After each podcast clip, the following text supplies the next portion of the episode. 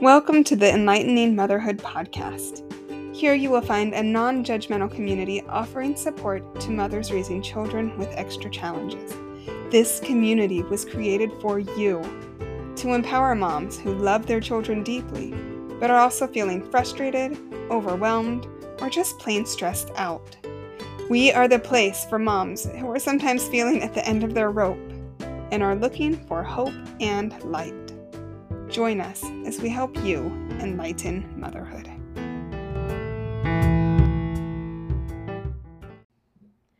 Hey everyone, this is Ashley. Just a very quick intro to this episode where I interview my friend Shannon.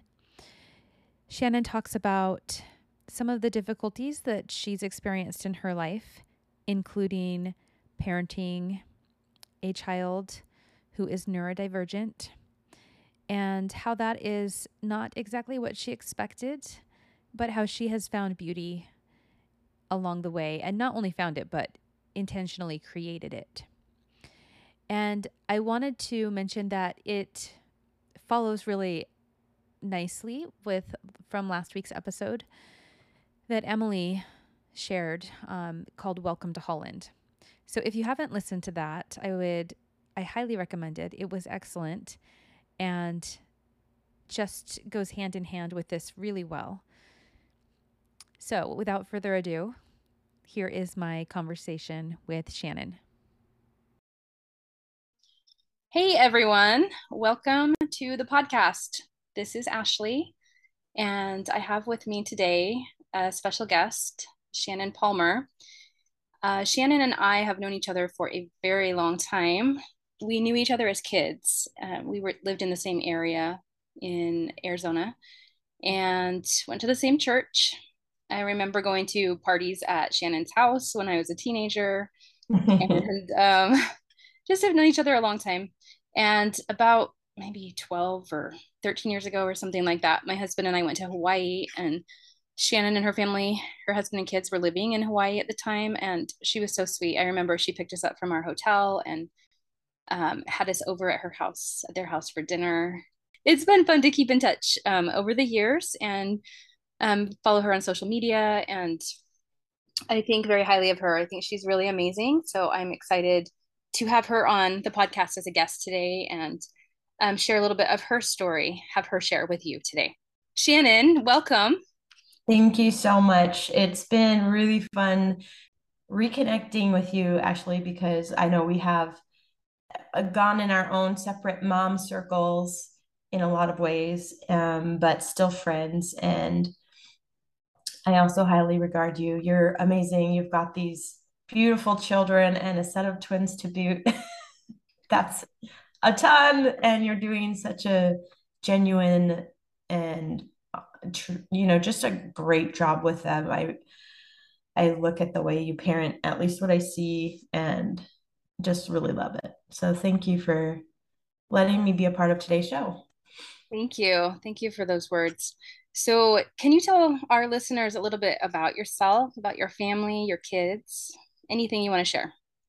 Yeah, um, thank you. So, I'm a mom of eight. Um, I have six boys and two girls, and I have a four year old all the way up to a 21 year old with one boy on a mission. He's in Africa right now, serving for uh, the Church of Jesus Christ of Latter day Saints. And um, for God, honestly, right? It's for God. but we're just, let's see, I live in Oklahoma and recently went through a divorce. So it's been almost two years of being divorced. And I am working now as a mindset coach and a healer. And I love this new space I've stepped into, this new kind of beautiful life that I'm creating. So it's been pretty good. How long have you been in Oklahoma? I know you guys have lived in lots of different places. Yeah, being in the military, um, when I was married, I was married for 20 years and we were in the military almost all of that. So we moved from Hawaii a while back and I'm sad about that. I would go back in a heartbeat. Mm-hmm. but we've been in Oklahoma just about a year, just hit the year mark. All right. So, one of your children, you have one who's on the autism spectrum. Can you Yeah. tell us about your experience with parenting a neurodiverse child and maybe share anything that could help moms who might suspect that they have a child on the spectrum or who do have a child on the spectrum? Maybe Yeah. things you were seeing in him or anything like that that can help. Absolutely. Um, I just remember we really had a struggle with our oldest as a baby, even. He just was very demanding and loud, and I thought he had colic. Um, but the doctors was like, he's fine. He just is very strong-willed. And I'm like, oh, yay for us. I've been there too. Yes. So from his inception, he just has been a challenging child, but at the same time, a totally brilliant, smart child. He was uh, talking like a five year old by the time he was 18 months. He was someone that adults would gravitate toward and just be in awe of because he was just so connective Mm-hmm. and he really knew what he was saying. He didn't have anything inauthentic about him, and it was just amazing. So we didn't know he was on the spectrum or had any issues. We just thought we were amazing parents and we just knew everything about being parents. We were perfect. And He was your first. He was your first, right? Yeah, we can relate to that to some Yeah. extent. Yeah. And so um when when he hit I guess it, we did homeschool Joy School as a co-op, and he had so much fun with that. There were never any issues. Um, but when we hit kindergarten is when we really started to see how he interacted with other people in like public settings that wasn't church and how he dealt with authority and um, how his behavior wasn't quite on par. And so, one of the things that really prompted me to think about maybe I should get him tested um, was just we had kind of a, a teacher who was really, let's say she was she was someone who made me think very poignantly because she was very rude and I literally was like, why would she say those things about my child? I don't see that in him, but maybe it's a school thing. What kind of things was she saying about him? Well, a lot of it was like he took a pair of glasses from another child on the bus. And he was just he has this kind of mind that wants to analyze everything. Yeah. and he wants to know how it works. He wants to understand it. He might take something apart like a little engineer and put it back together. And but at five you're going to just destroy it right? Um so there were things like that where he would say oh i'd love to see that. And the kid would give him whatever it was. And then he would take it and um, he wouldn't necessarily destroy things because that really wasn't his intention but he would keep them. And so he kept somebody's glasses. And i saw them in his bag and i'm like whose glasses are these? Oh so and so he gave them to me. And i'm like well these are important for him to have you know? So i had to like go back and the teacher is like really rude about it and made this whole fuss and sent him to the principal over that. And so all year he was getting sent to the principal for one thing or another and it seemed very petty to me. They were innocent child things. Yeah. and at five you're not stealing out of you know to have someone's glasses. They're going to be of any use to you. Right. um, but so that's what it made me think a lot like okay he's doing a lot of these things that aren't really typical of a five year old but what's the problem? Why does he keep getting sent to the principal? And part of it was we he wasn't hearing well. He wouldn't come in when the whistle was blown and she would get upset. So we got he he had conductive hearing loss. We got that taken care of. And then she would put on his papers like need to finish and he would come home with stacks of paperwork that was incomplete.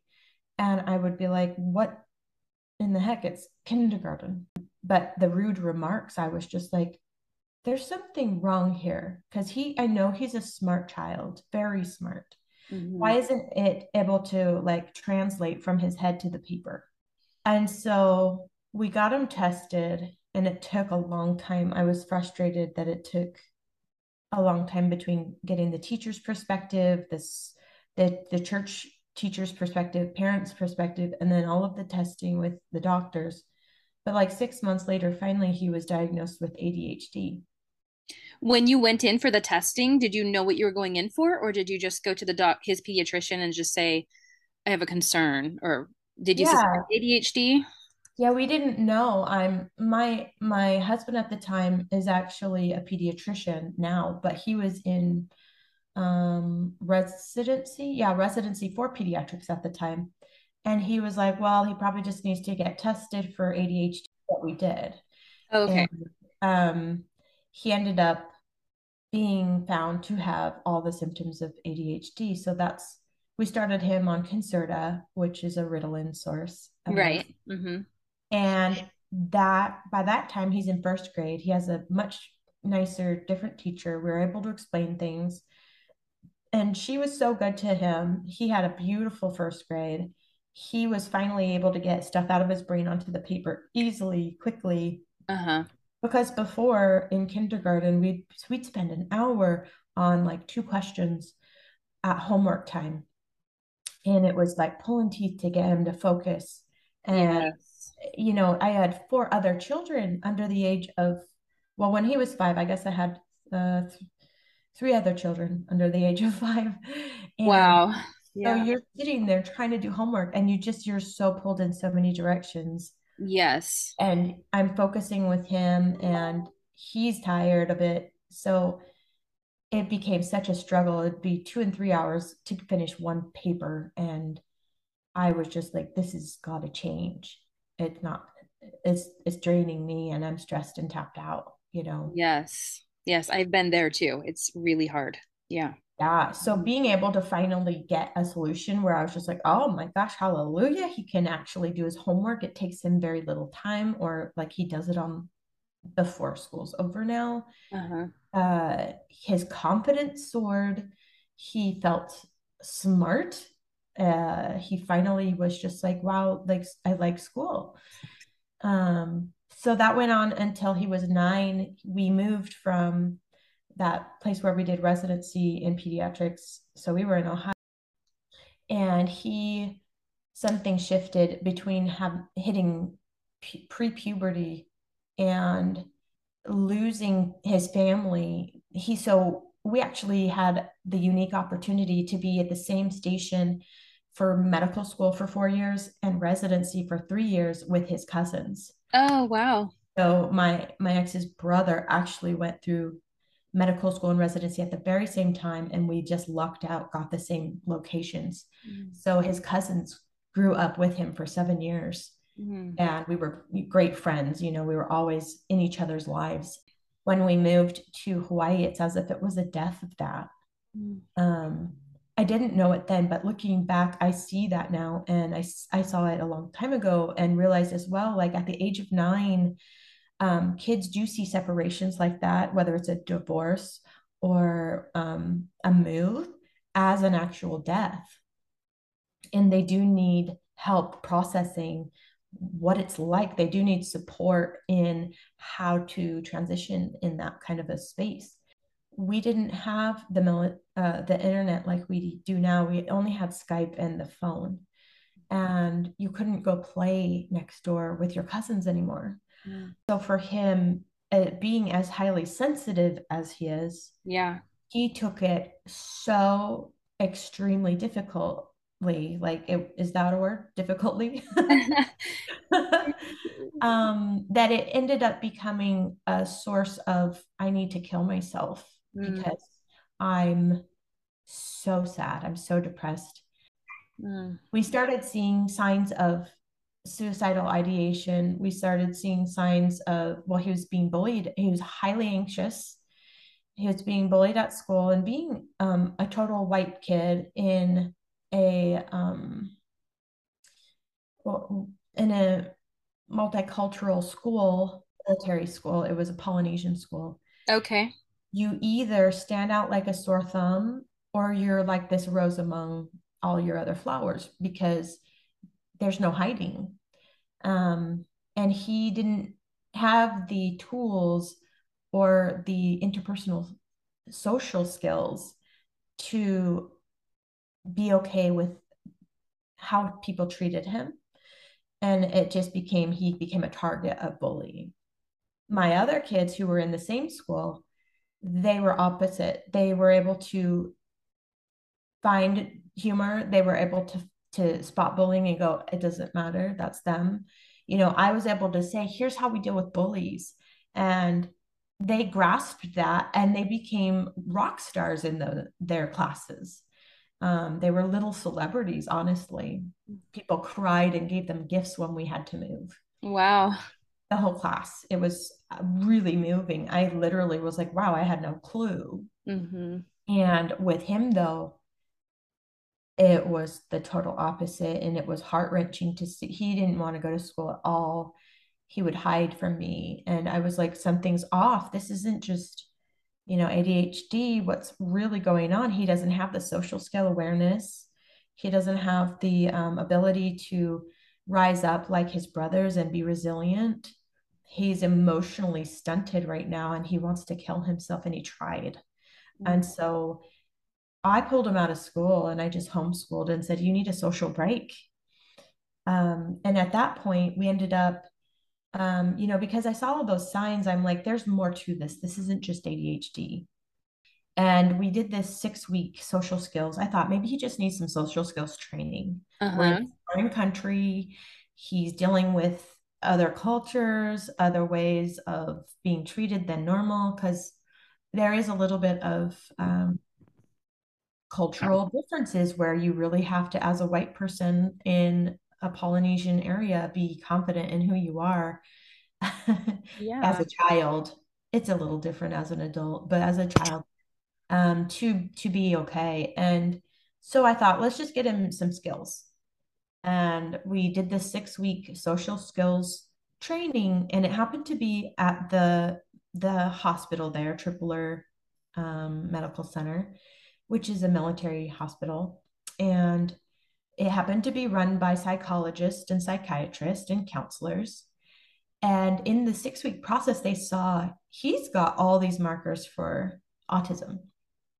And so they took me in after the six weeks and said, Hey, we just want you to know he does have ADHD, but he also has all these other symptoms and behaviors. And the things he's brought up and the way we've been able to see him interacting in class, he's got autism. And I was like in denial. like, no, he doesn't. No, no, no, no. And they're like, well, here's what's going on. And they told me. And I, it was a shock to me, but at the same time, it made so much sense. Um, because I was seeing it at home, I was seeing it at school. And I was really grateful because if you ever suspect that your child is on the spectrum or has ADHD, it's really important to see those markers and not be in denial. I've seen lots of other moms over the years have children on the spectrum or or with ADHD or ADD and they won't acknowledge it um, because it's hard and I get that. I was in denial for a good while too. I didn't want to medicate him even with the ADHD. I just was like, no, we're going to figure it out without meds. And it got to a point where I'm like, something's got to give because I can't continue doing three hours of homework while I got to get dinner going and other children fed and taken care of. And I'm a mess, you know? Um, so I was like, we're going to just try this. And it was a total tool and it was an asset. Um, and it helped his confidence. That was the biggest thing. So going back to his diagnosis with autism, I I looked back and said, okay, I've been here before. I was in denial before. I didn't appreciate people saying you really need to medicate your child. You know, he's such a problem, and I'm like, he's not a problem. He's a genius. That's the your problem is you don't know how to deal with a genius. You know. yeah. and um. So, but I went back there and went, okay, maybe he just needs some more tools. Maybe he needs a different medication. Maybe he needs some therapy. And um, i asked them well what's up what are the options? And we found aba therapy for the first time ever. And that in and of itself was more powerful than any medicine that we've ever tried for him. He medicine helped him quite a bit but there's no substitute for a third party that is not mom or dad, especially when your child is in puberty, because they don't want to listen to mom or dad. Yeah. You need a third party who will validate everything mom and dad have already said and who will teach them new skills for self calming, who will teach them skills for emotional regulation, who will give them empowerment in their own body.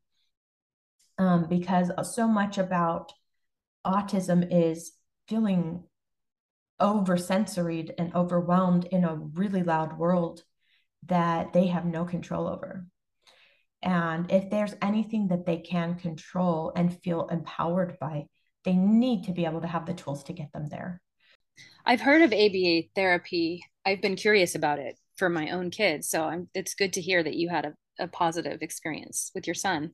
It was life changing for him. So it's applied behavioral analysis, right? And they test your child and give them the opportunity to see where their strengths are and their weaknesses. And then they come in um, and they decide do they need in person after school? They, do they need in school help? Do they, you know, come to um, the facility and get help? And for my son, he needed after school help because he needed the confidence of not having a little like therapy buddy at school um, but he needed help. So the therapy buddy came. He was like a 21 year old in his master's program for ABA who just took him out to play with other friends, other kids in the neighborhood. We just set up tons and tons of play dates and gave him opportunities to practice the skills of um, socializing. Because for him, that was his biggest issue and hard, hard thing. Um, so that turned everything around. He finally was able to um, have friends and not burn bridges immediately because that was something he would impress and wow everyone with his intellect and then he would burn bridges with his behavior. yeah, I've seen that with one of mine too. I totally get that. Okay, so you mentioned ABA therapy was life changing for your son. I love that you set up lots of play dates so he could practice the skills that he was learning. Were there other things that helped as well? And what helped you during that time also, you or him? Those are great questions. One of the biggest things that helped him was finding a calming technique because he really struggled with sharing his feelings and thoughts. And instead of being able to express com- and communicate clearly what he was going through, it ended up uh, that he went through most of the time two hour meltdowns and they were destructive. He um, had a really hard time aiming his energy and so he would sometimes bite himself or scratch himself to bleeding and it was really hard to go through that as a mom I did everything I knew how to really help calm him down, but it really just wasn't effective. And his younger siblings suffered during that time because I spent so much time and energy with him that they, a lot of times, I had to just, for their own safety, give them a movie and be like, here's a movie. Why don't you guys shut yourselves in this room for as long as it takes and I'll come check on you. But you know let's let's just keep you safe. Um because it wasn't safe. I i feel bad at the time. He had a really hard time with those meltdowns but finding a calming technique really focusing on that changed a lot of it, it took his meltdowns from two hours to one hour and then from one hour to half an hour and then within a few weeks it was like 10 minutes. Wow. It was yeah, it was ridiculous. Once he started the ABA therapy, within three weeks, his two hour meltdowns, which had been happening for six months, chopped down to 10 minutes. And then they were done. And I was, astounded. That's amazing. So, what kind of calming technique was it that he was doing? So, his behavioral therapist and I went over a lot of what are his favorite things. Um, what does he gravitate towards? What does he really love? What does he connect with? For him, books was a big thing. He loved to read and he's very smart. He's twice exceptional. He's not just gifted and talented, but he's also autistic. And so for him to get lost in a story and wrapped up in a fantasy world where he could be anyone and anything with any power or ability as the main character and put himself in that role, it really took his mind off of everything. It was an escape that he needed.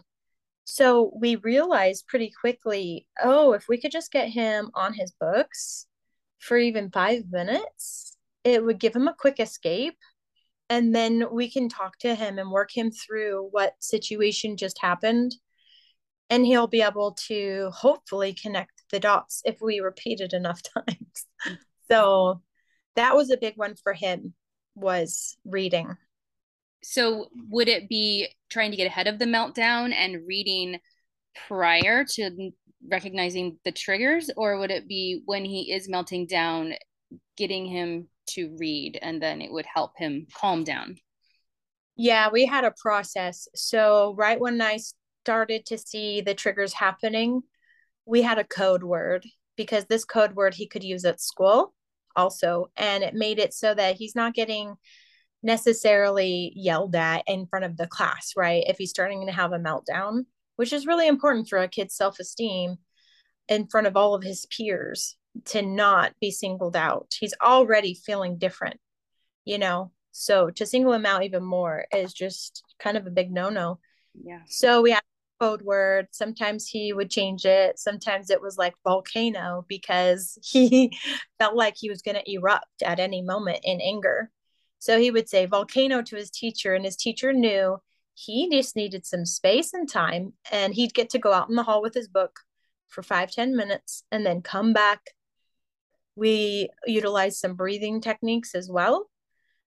So that was kind of our, our drill code word, a space that was safe for him to have some time to breathe and to read, and then being able to just come back work through the issue. If he was at school, he didn't necessarily always have an opportunity to work through the issue.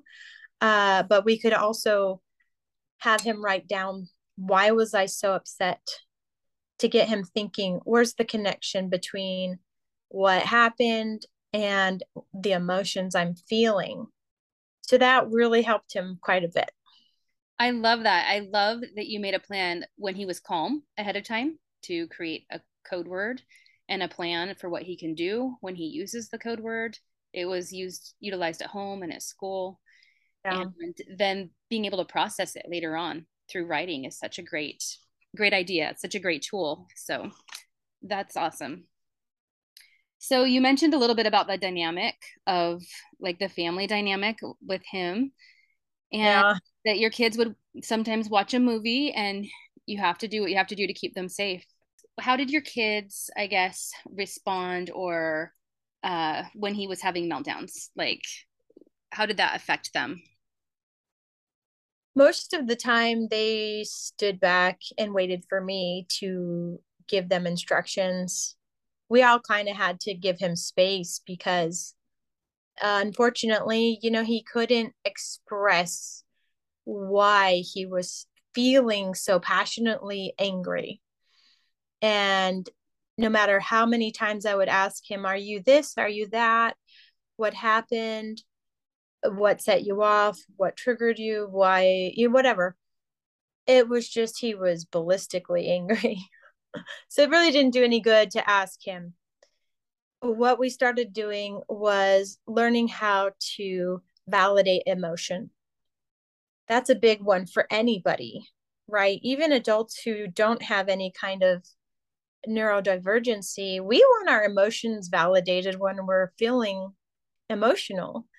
And it works wonders on kids who are autistic too. So, um, that was one way I could teach my older kids to check in with him when he started to have high emotion. They and maybe i wasn't in the room at the time they could say uh, i see that you're feeling xyz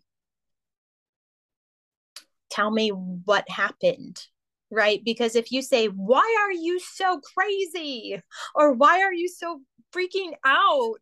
Calm down right? If you say that it's an immediately uh he immediately feels defensive and it escalates things. It becomes an argument now that's pointed at that sibling.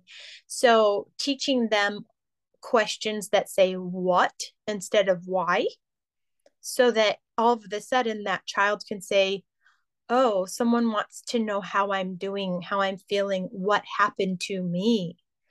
Um, that that's very different right? It feels validating and it opens up a conversation for uh, that could be potentially healing versus feeling very vulnerable and defensive. Um, that one was that's one that we still work on with our kids no matter what. At least i do. And that's been a very helpful tool for compassion and for seeing that we're not the only people in the world. There's other people having issues. Um, my younger kids are very compassionate. And um, I, I think that's been really helpful tool as well. What a great thing for your kids to learn at such a young young ages you know before going out into the world to learn how to respond in a compassionate way. I love that such great well not appreciated it and not all of them have been overly compassionate. A lot of times they felt very uh, resentful of all of the time and energy that his um his issues took for parents and teachers and such to deal with. And i do feel bad for them because they definitely felt the brunt of, of a lot of the time that they did not get my time and attention. But we we do the best we can and these kids have turned out well despite yeah. all of that. So yeah. not a perfect world and that's okay. Yes. That's a good approach to have just to realize that like it doesn't have to be perfect right? We do the best we can and we take away the positives and that's okay. So you mentioned earlier in the episode that you have a beautiful life that you've been creating. And I love this intentional statement. And you were obviously not expecting to have a child on the autism spectrum who struggled with lots of things, including suicidal ideation at one point, um, which is so hard, by the way. Yeah. And to get divorced and to be raising eight children as a single mom. So, how did you go about creating a life of beauty despite these challenges? Yeah, that's a great question. A lot of times it doesn't matter if we stay married or not, we still have to face the facts that sometimes our life isn't what we ever thought it would be. And it's important for us to start understanding how can we be happy now no matter what's happening in our lives, no matter what happens to us or for us. And how can we start approaching life from a place of how can I make life happen for me versus to me? Because we're gonna have challenges. That's a that's a given. Um, one thing that really has helped me is personal development I spent a lot of time starting in about 2013 learning about psychology of the mind um, especially with with neurodivergency especially with behavior especially with uh, mental health anxiety depression because i went through a lot of that going through this experience with my son he was nine at the time he was diagnosed, and we had five children under the age of nine. My ex husband, but husband at the time, was in a residency program, which is super demanding. And he was gone 80 ish hours a week. So I felt like an acting single parent already. And I needed a lot of support that I did not have. We were at that point living in Hawaii, then there really wasn't family nearby. Uh, we had to make friends and hope that they were as good as family wherever we go. And we fortunately did. We had some really amazing friends. Uh, and their kids did not have the same kinds of issues as ours.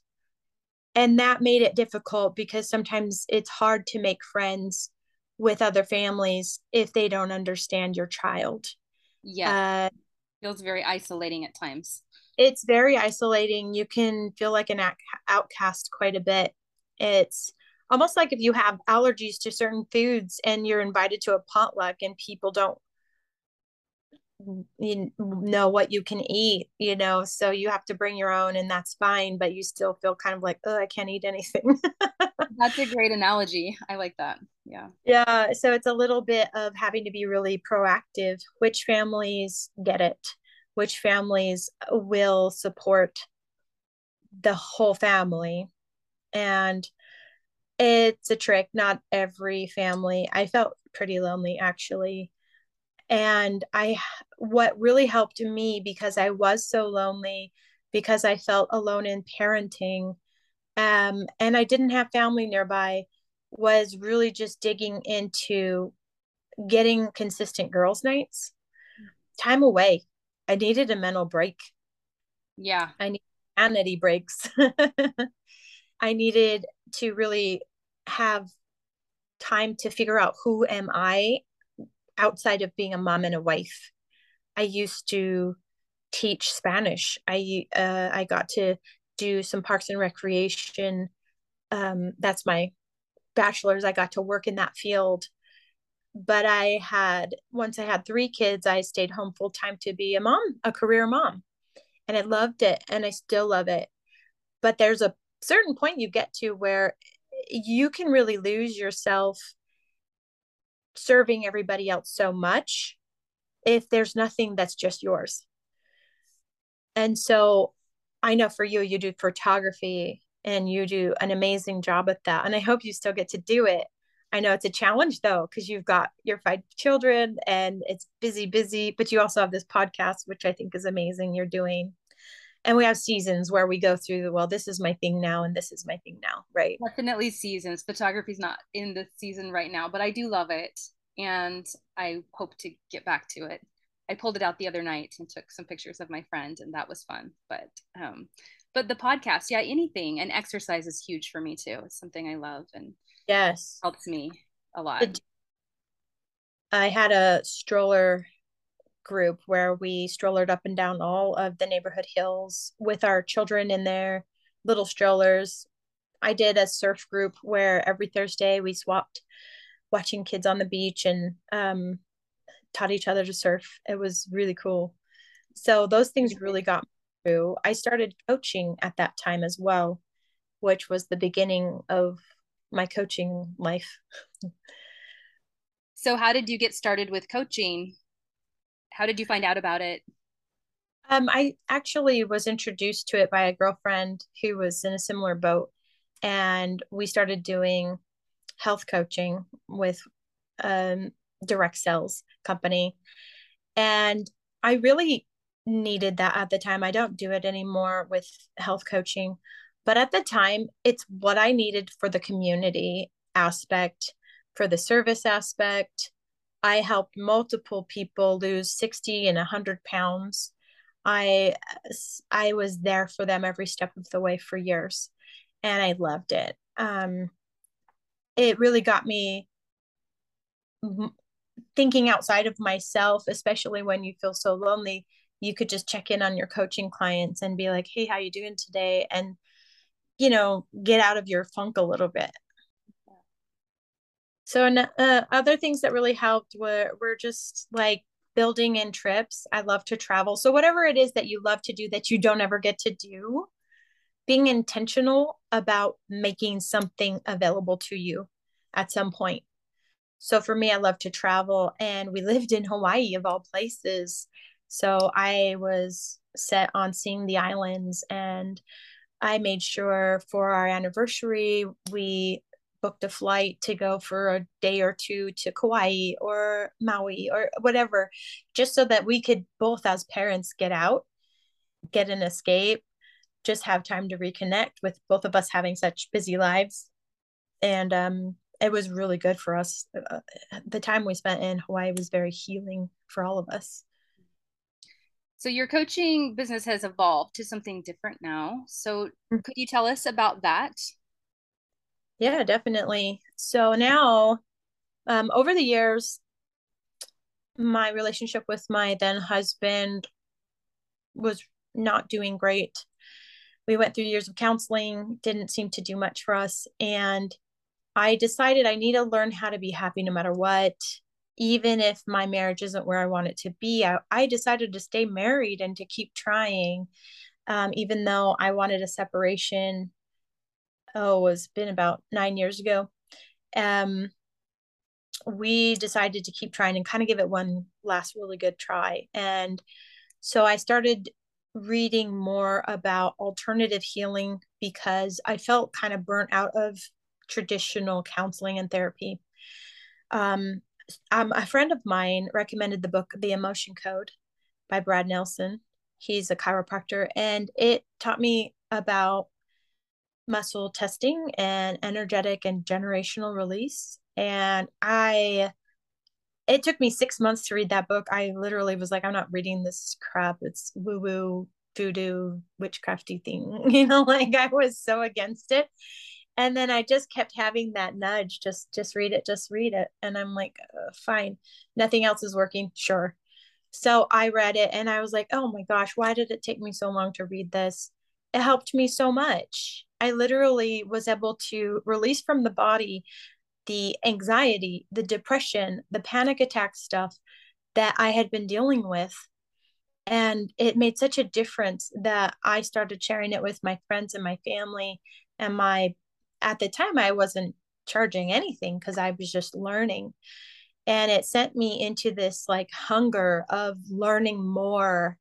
I trained on the body code, which is Brad Nelson's next step after the emotion code and that releases pain from the body like actual physical pain and illness from the body i learned the spirit code and then simply align which is a really powerful eastern medicine type alignment healing therapy that allows your body to get really good about being in alignment so that you can release whatever's not in alignment from you um, and since then i've learned shamanic journey which is out of this world powerful, helping people through their inner child work, their divine reconnection, their generational healing, and activation of gifts.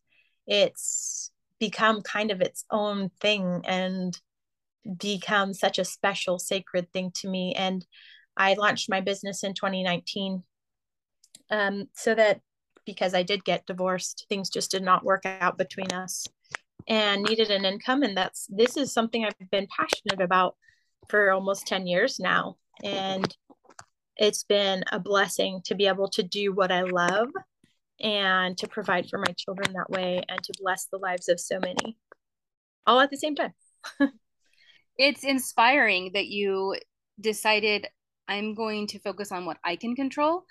I'm going to find a way to be happy, even if it's not working in my marriage right now even though there's these hard things going on with my child, with family dynamic, and you just you found a way and that's amazing. I love that. And it sounds like amazing work and it sounds very interesting and that you are um, helping and blessing lots of people, which is wonderful. Oh, I absolutely am so grateful I found that book that a friend introduced me to it because it really has become such a big part of my life. I feel like I've always had these gifts and abilities.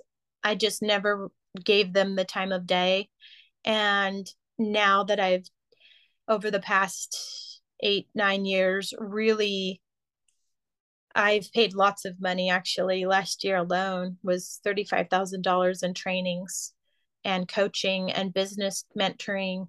Um, I certifications, things like that, that cost a lot of money. So I've basically put myself through private school, private training for specifically for learning Eastern medicine therapies to really bring people back into alignment to help them emotionally first in their inner workings for their personal lives for their own relationship for themselves so that they can have healthier relationships within their family dynamic their marriage dynamic and their job business whatever dynamic they how they earn income. Because whenever we help to heal our inner world our outer world naturally heals and we naturally bring more money in to our space. We allow ourselves to receive it. That's been huge for my clients and i it makes me so happy to see them thrive. Mm. i love that.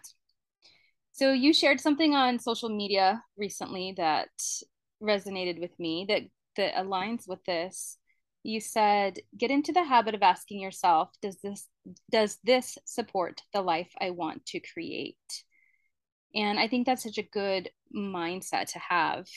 Could you talk a little bit about that? Yeah, I know, especially for myself, a lot of times it's a mental game. That's why I teach so much mindset work.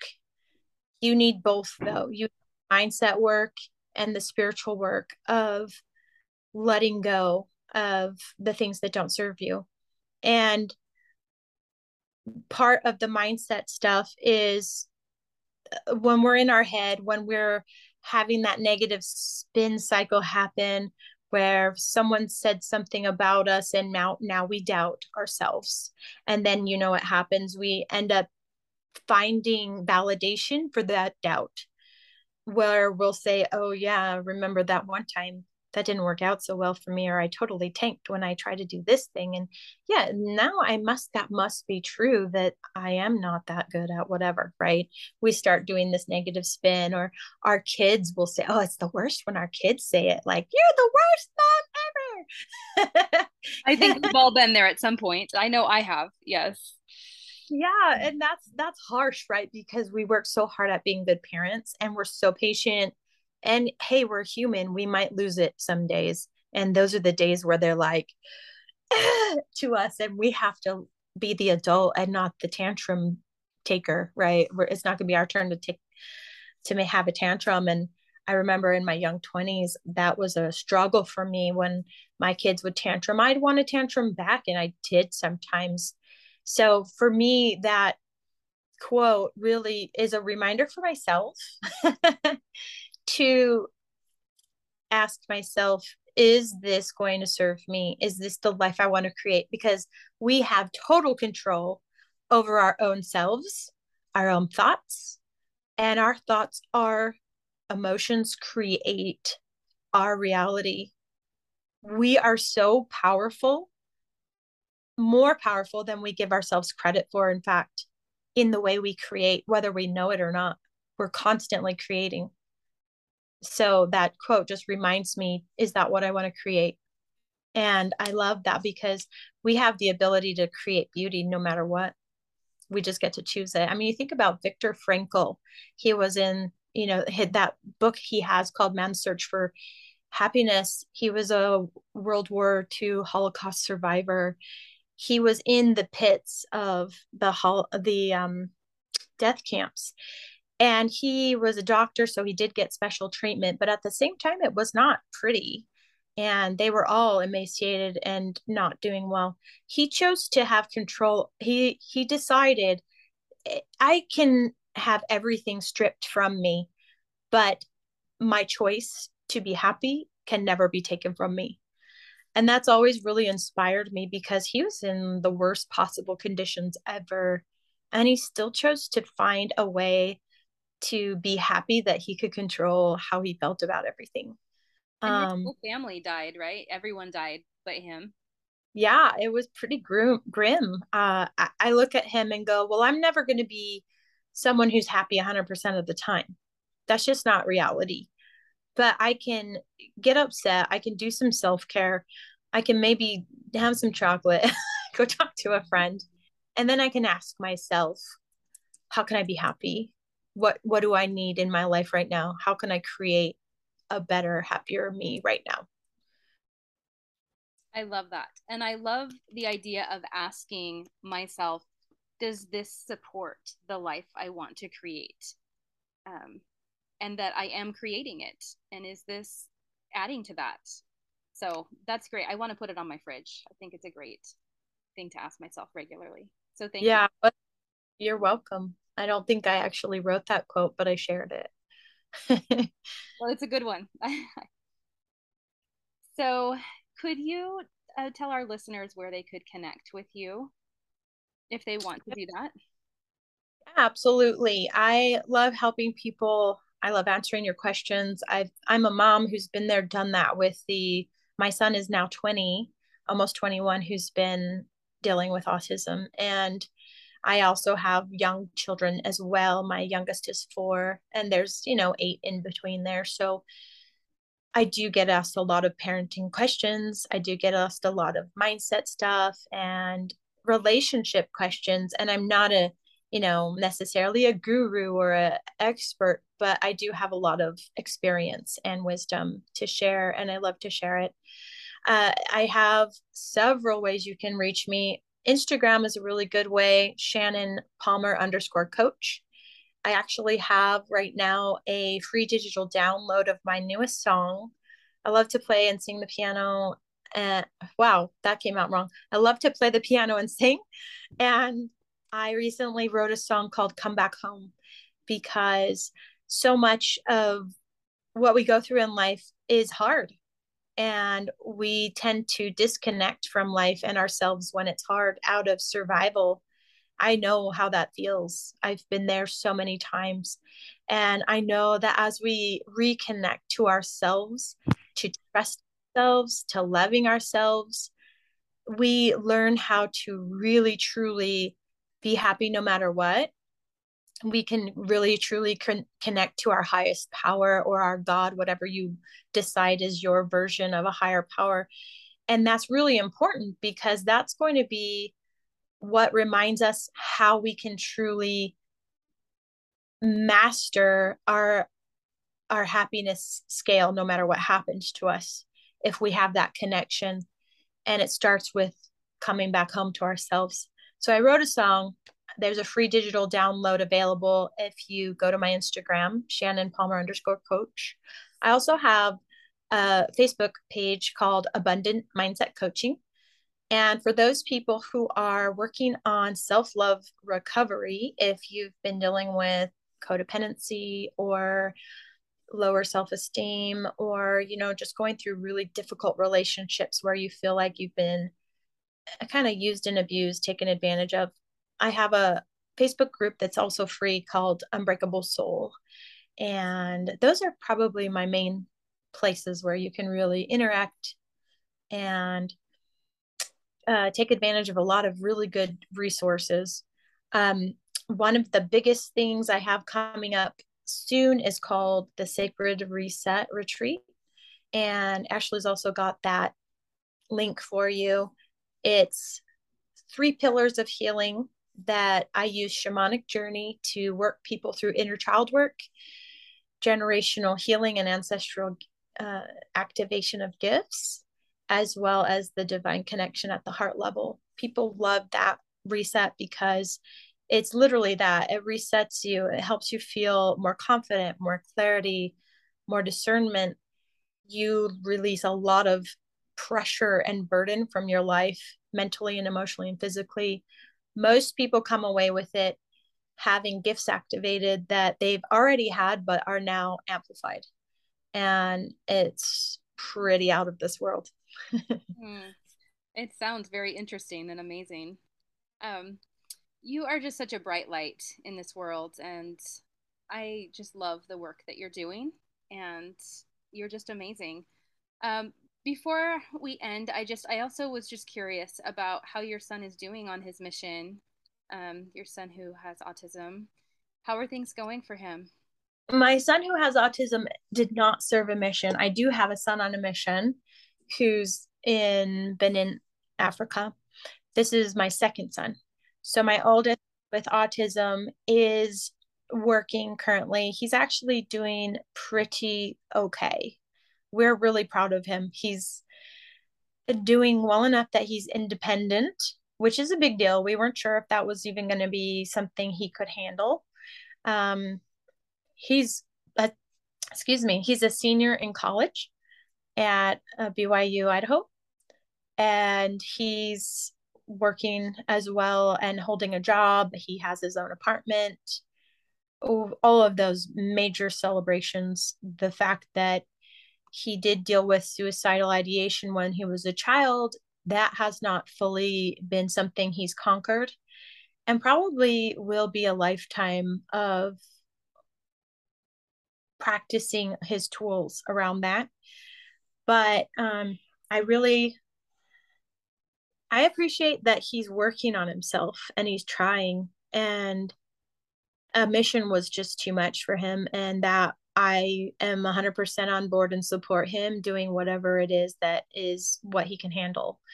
And Absolutely. I think us who have children on the autism spectrum understand that, or even children who just deal with anxiety who are not on the spectrum, because that's a big difficulty to talk to people, to be in their space, to try to share something that yes. is sacred to you. And how do you do that when you're really anxious, you know? So um he chose not to serve a mission and I 100% support that. Yeah. Well. Yeah. Well, thank you for sharing that. And thank you so much for your time and sharing with our listeners your journey and the amazing tools that you have created uh, the supports you found, but the things you've created in your life to create this beautiful life um, amidst the struggles and trials. I think that you will be an inspiration to many. So thank you, Shannon. Yeah, anytime. I I'm really grateful to be on the show. Thank you so much. Right. And also someone who is going through the trenches right now with all of your children and you're amazing too. Just remember like to take time for yourself and your husband. Maybe you guys can take time together. Get a sitter. Those are definitely uh, good reminders for sure for anyone who has kids with challenges, with extra challenges. Um, focusing on your marriage and on yourself is so important as well. So thank you for reminding us of that. Great. Sure. Thanks again. All right. Thanks, Shannon. Bye. Bye.